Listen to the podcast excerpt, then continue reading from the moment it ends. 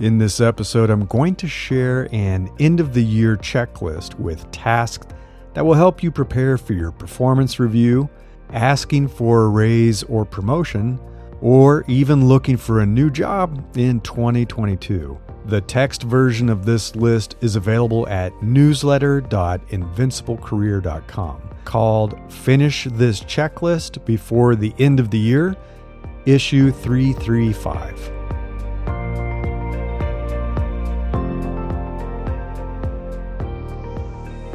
This is Invincible Career, and I'm Larry Cornett. Right now, you may be dreaming about your holiday break. It's coming up fast. But you're probably still thinking about how much you need to get done in the next few weeks. I know the end of the year is busy, and it's not easy to stay focused with all the holiday preparation and all the other stuff we've put up with this year. However, spending some time on this 16-task checklist is a worthwhile career investment to make. Future you will thank you later for making the effort. In the early days of my corporate life, I thought, kind of mistakenly, that my career growth would naturally sort itself out. All I had to do was step up, do great work, and my manager would notice it and compensate me appropriately, right? That's how it's supposed to work. However, that will only happen when you have an exceptional boss. If you're lucky enough to have a manager who is on top of things and focused on developing your career, your hard work will be rewarded. So, in other words, it rarely happens. I discovered that it was more common for my manager to be too busy to notice everything I'd accomplished. I'd learned that I had to take charge of my career development and advancement, because the truth is no one cares more about your professional growth than you do. So I had to build the case for my raises and my promotions, and I had to be ready to make a significant change if things weren't going to work out for me in the company. I knew I had to be prepared before the performance review cycle began, because if you're not, you miss the window. So you should be as well. You still have the month of December to wrap things up before the big New Year's Eve countdown. So this list that I've created will remind you of areas that might need your attention. Maybe you've already been taking care of some of them. There might be a few you haven't thought about. Plus, it's going to be a lot easier to get some of the information that's required for this, the data that you want to pull together, before everyone slips away for their vacations. If you wait until January, it might be too late. So the 16 tasks focus on priorities, goals, accomplishments, failures, projects, additional responsibilities, success metrics, requesting feedback, testimonials, team contribution, industry involvement, professional growth, your new priorities, your new goals, your personal goals and plan, and then something I call the business of you. So let's start with your priorities. What were your corporate priorities for the year? And how did those priorities trickle down to your organization, your department? More importantly, how did they translate into your priorities at work? Now, some companies have a formal process for all of this. They identify and they communicate the priorities for the year, for the quarter, and they require you to commit to your own version of those priorities at the beginning of the year. We did that at eBay. And if that sounds like your company, you're in luck. That means you've already documented them. If not, you do have a little more work to do. Maybe you created them for yourself. Maybe you didn't. You might have to dig through your emails, your other messages, to try to uncover what were you supposed to be doing for the year. If your priorities changed during the year, This is the time to document why they changed. This is important because this can come back to bite you. You don't want your performance judged on past priorities that were made irrelevant at some point or, for some reason. So I hope you have a record of why those old priorities were dropped to focus on new ones. Regardless, be clear that things did change and what your real priorities were for the rest of the year. So the second is goals. Your goals for each quarter and the year should have been directly related to the priorities. What specific outcomes did you commit to so you could support those priorities? What were your overall goals for the year? If you achieved or exceeded your goals, congrats, great. Document those accomplishments. If you failed to achieve some of those goals, I'm going to talk about that a little bit later, but you'll want to document why that happened. What was under your control? What was not? And are there other goals you still want to achieve this year? You still have a few weeks to go. There's still time. So see if you could squeeze those in. The third is your accomplishments. So create a list of everything you accomplished professionally this year. You may have to go back and skim through your calendar and your message inbox to kind of jog your memory a little bit.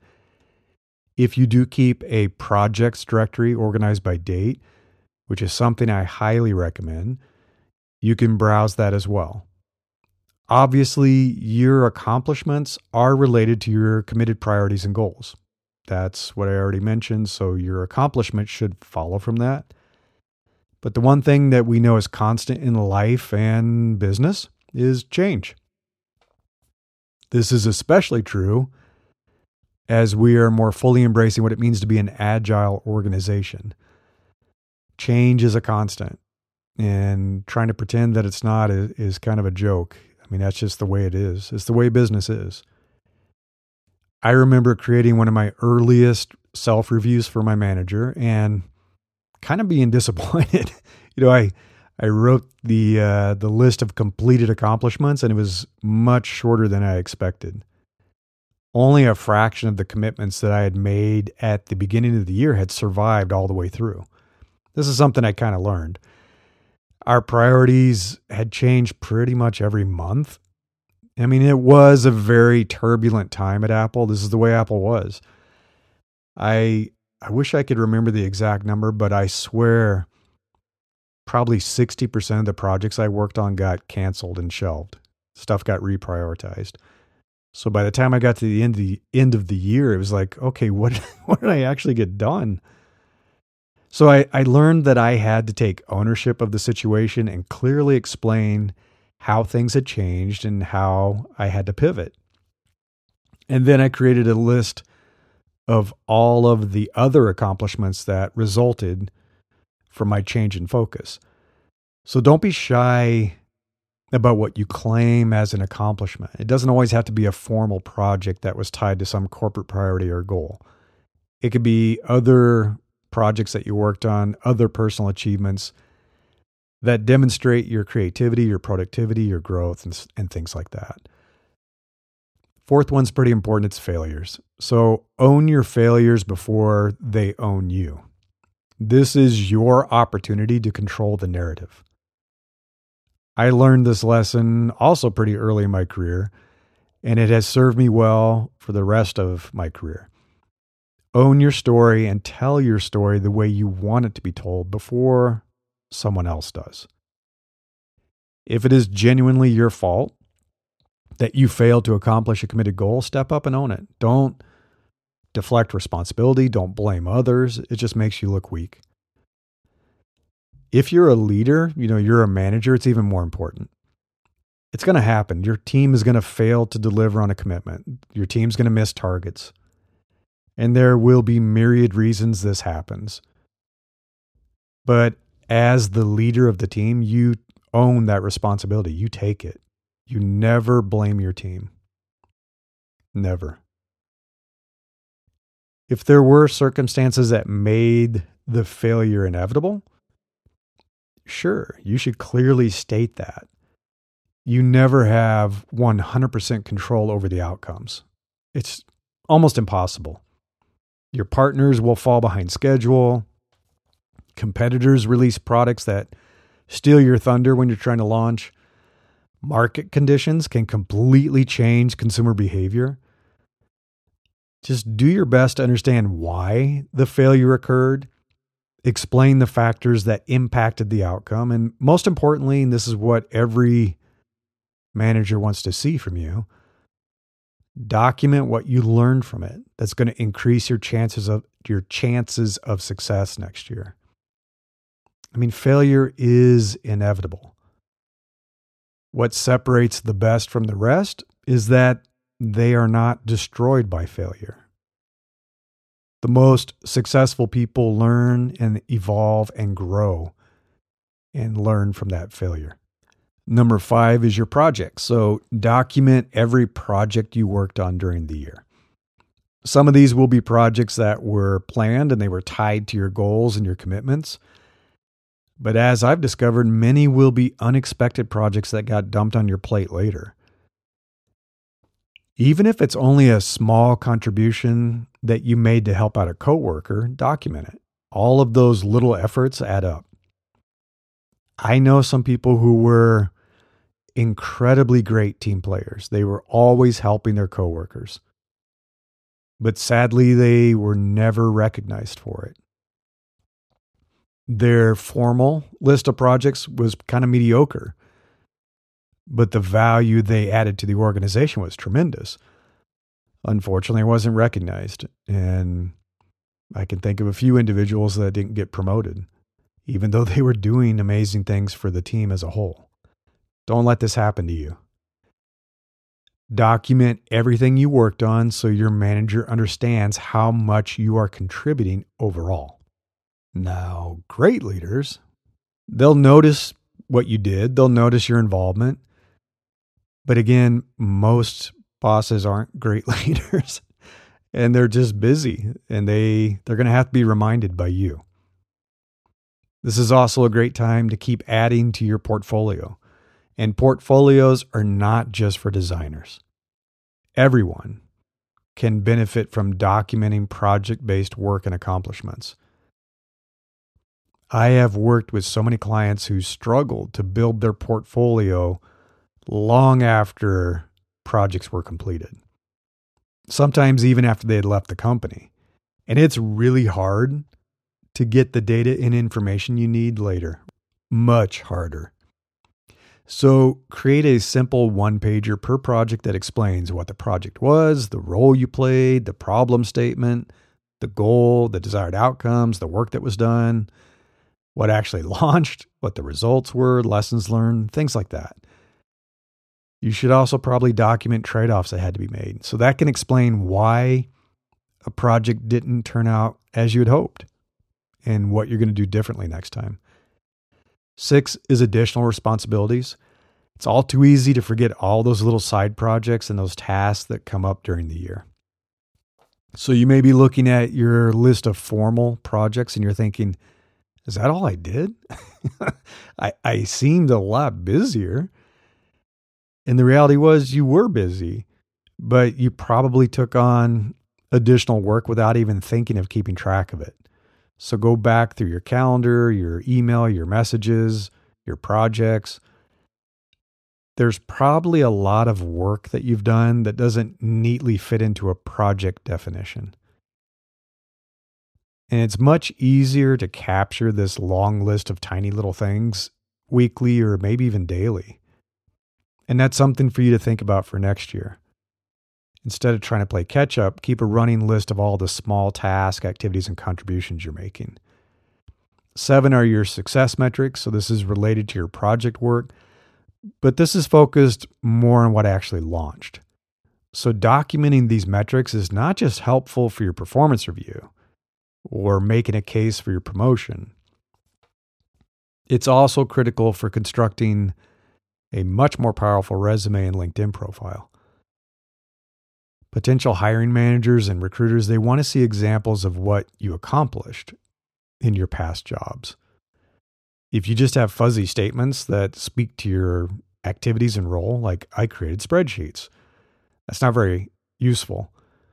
much more powerful to have examples like, hey, that project that I delivered increased sales by 23%, or it drove an additional $5 million in revenue for the quarter. I was a designer for probably, I'm thinking almost 9 years before I even touched metrics. And that happened when I went to eBay. I mean, part of it was I worked on stuff that was before the rise of the web. So it was not as easy to track metrics and see what people were doing. But eBay was a very data-driven company.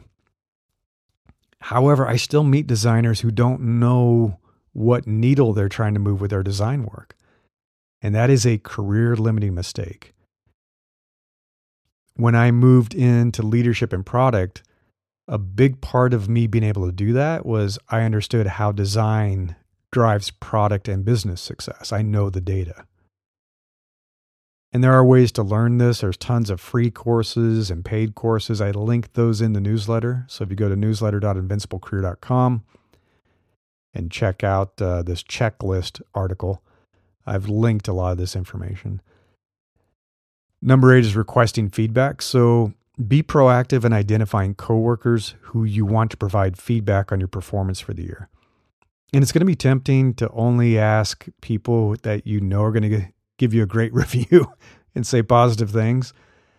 But first, that's not how you learn and grow. And second, your manager is going to ask people for feedback that worked with you anyway, whether you enjoyed working with them or not. As with the failures task, get ahead of the feedback.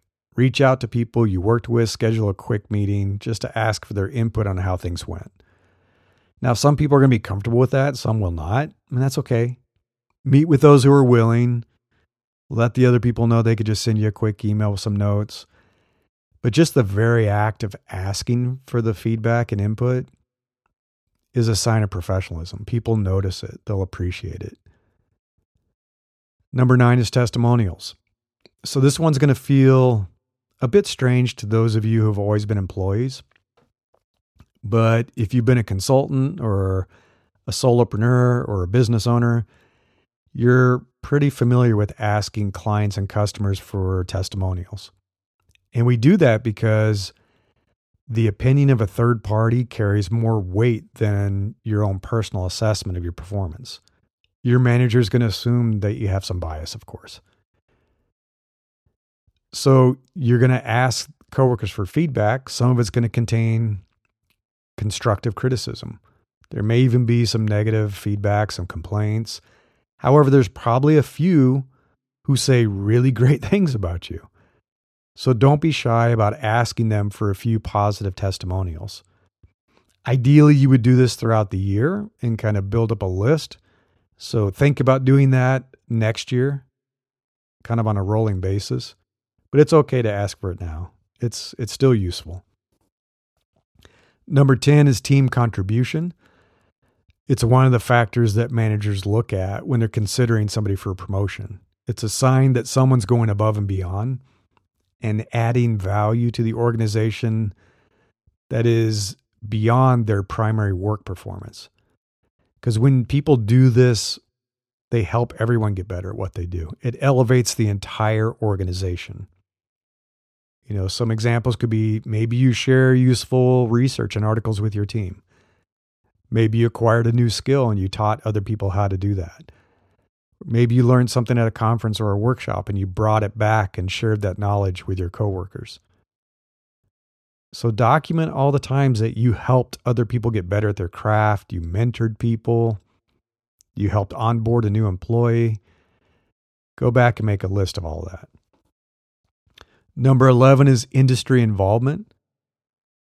When I used to discuss potential promotions with the other corporate leaders, and we always did, we talked about something we called expanding spheres of influence for high potential employees. If people consistently had influence at a level above their current role, it was a sign that they might be ready to move up.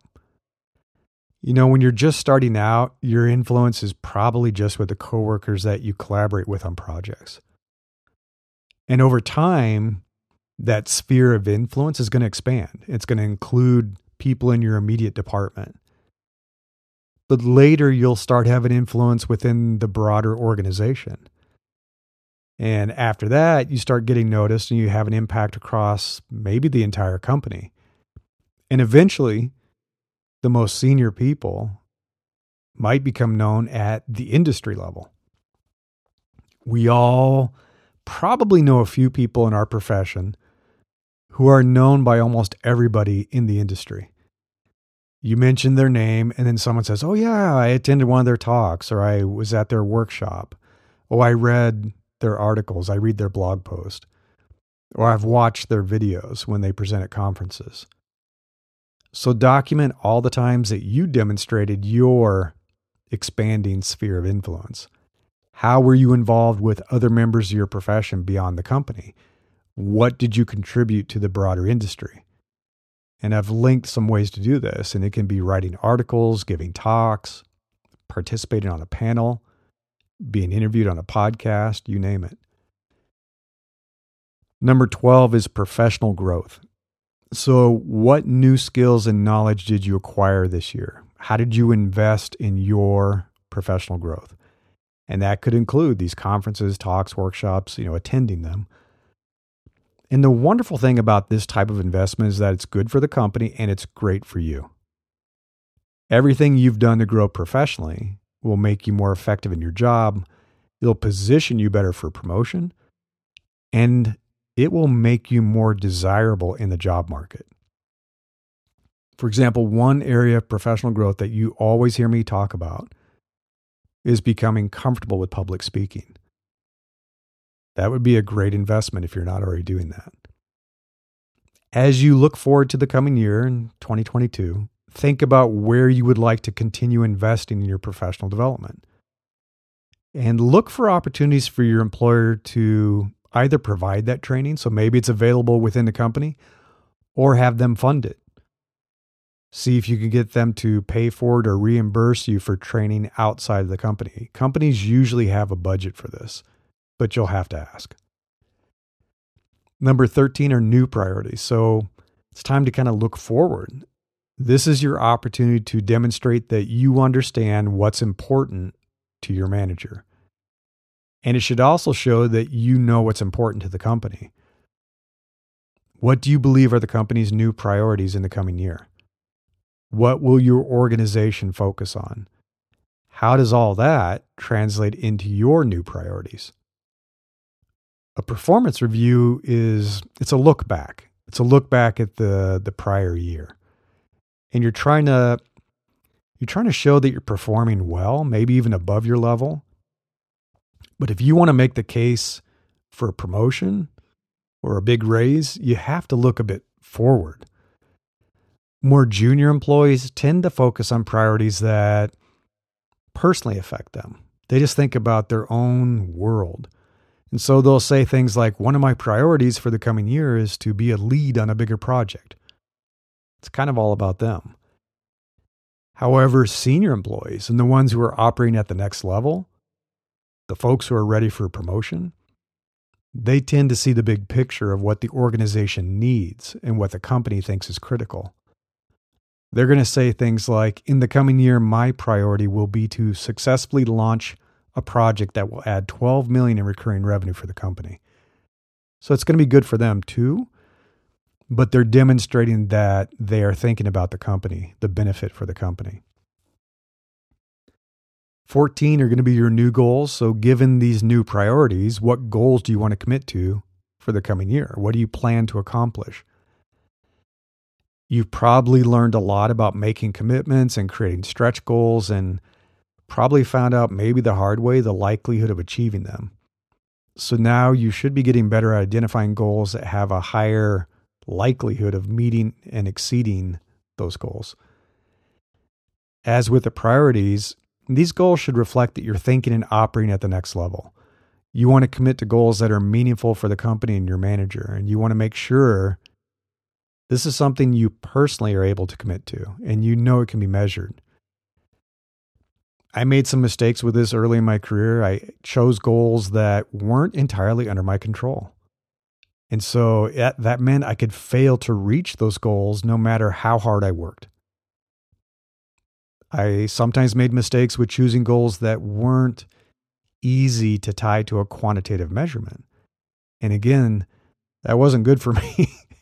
That left the success or failure determination kind of open to interpretation by my manager. It was qualitative.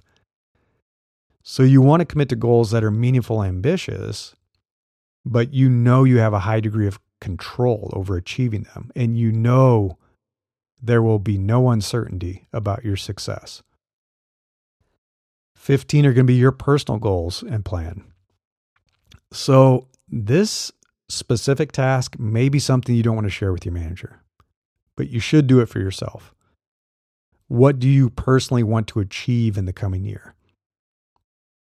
For example, your personal goal could be to get promoted to the next level, but maybe you know that's impossible in your current company. There's no room for you to move up with your current employer.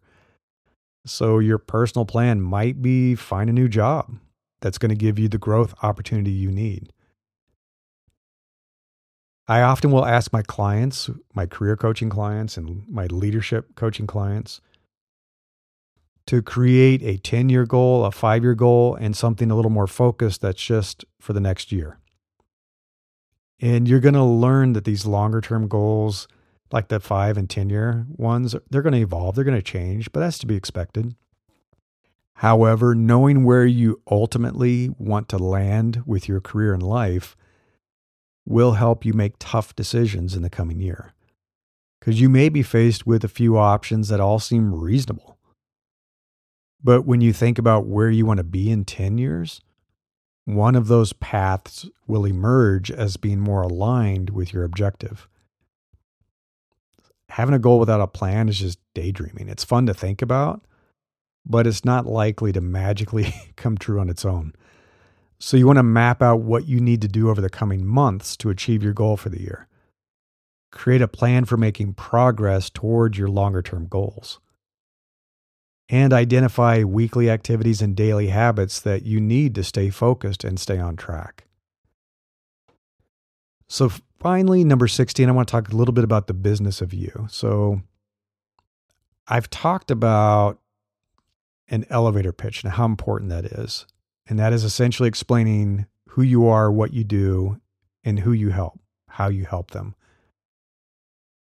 I've referred to this being a pitch that describes the business of you. It's basically your professional value proposition. What value do you add to the company? What value do you add for your employer? Why should a new employer hire you? If you're an entrepreneur, you're a solopreneur, and you have your own business, why should a customer purchase your products or your services?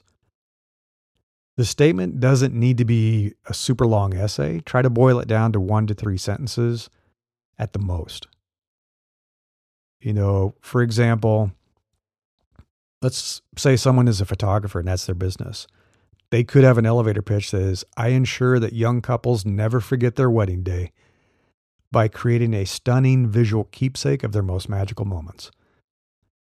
That's like a 1-sentence elevator pitch that explains what they do, who they help, and how they do it. So doing these tasks, getting through this checklist is going to make your life a lot easier next year when you're thinking about how you want to get promoted, or if you want to get a big raise, you're going to look for a new job. I find it easier to do this kind of on a regular basis. So I used to use a Word document. Now I've switched to Evernote. You can use whatever's good for you. If it's a Google Doc or something else on your phone, you know, try to track all this information weekly instead of trying to play catch up at the end of the year. Your company, most companies are probably going to kick off their performance reviews in the beginning of the year. The budgets get allocated, decisions are made about raises and promotions, and you want to be ready to take advantage of the opportunity. If you have your goals, plans, and data prepared, you'll be better positioned to make a case for what you want out of the coming year. And that might be a promotion, it might be a raise, maybe you want to ask for training, you want to attend a conference, whatever it might be. This is going to help set you up for success. So just a quick tip before I wrap this up. If you have a copy of your performance review from last year, you can use this as a starting point for writing your review this year. If you're new to a company, though, or you don't have a copy of last year's review, see if you can get a copy of the review template from your manager. It's going to show you what's important to track and the things you want to call out. Sometimes there's a levels and expectations document that also is really helpful. So if you're looking at a promotion, you can take a look at the level above you and see what the performance expectations are. And then focus your self-review to highlight examples of how you're already hitting those expectations for that level. And that's how you make the case for a promotion. Best of luck with writing this up. Reach out to me if you have any questions. Go to newsletter.invinciblecareer.com. Look for this article. This is Finish This Checklist Before the End of the Year, issue 335. Might be a little bit easier to read and use some of the information in a text-based format. Thanks for listening. I hope you enjoyed this episode, and if you would like to follow upcoming releases of the show, please subscribe. And as always, I appreciate your ratings and reviews. Thank you.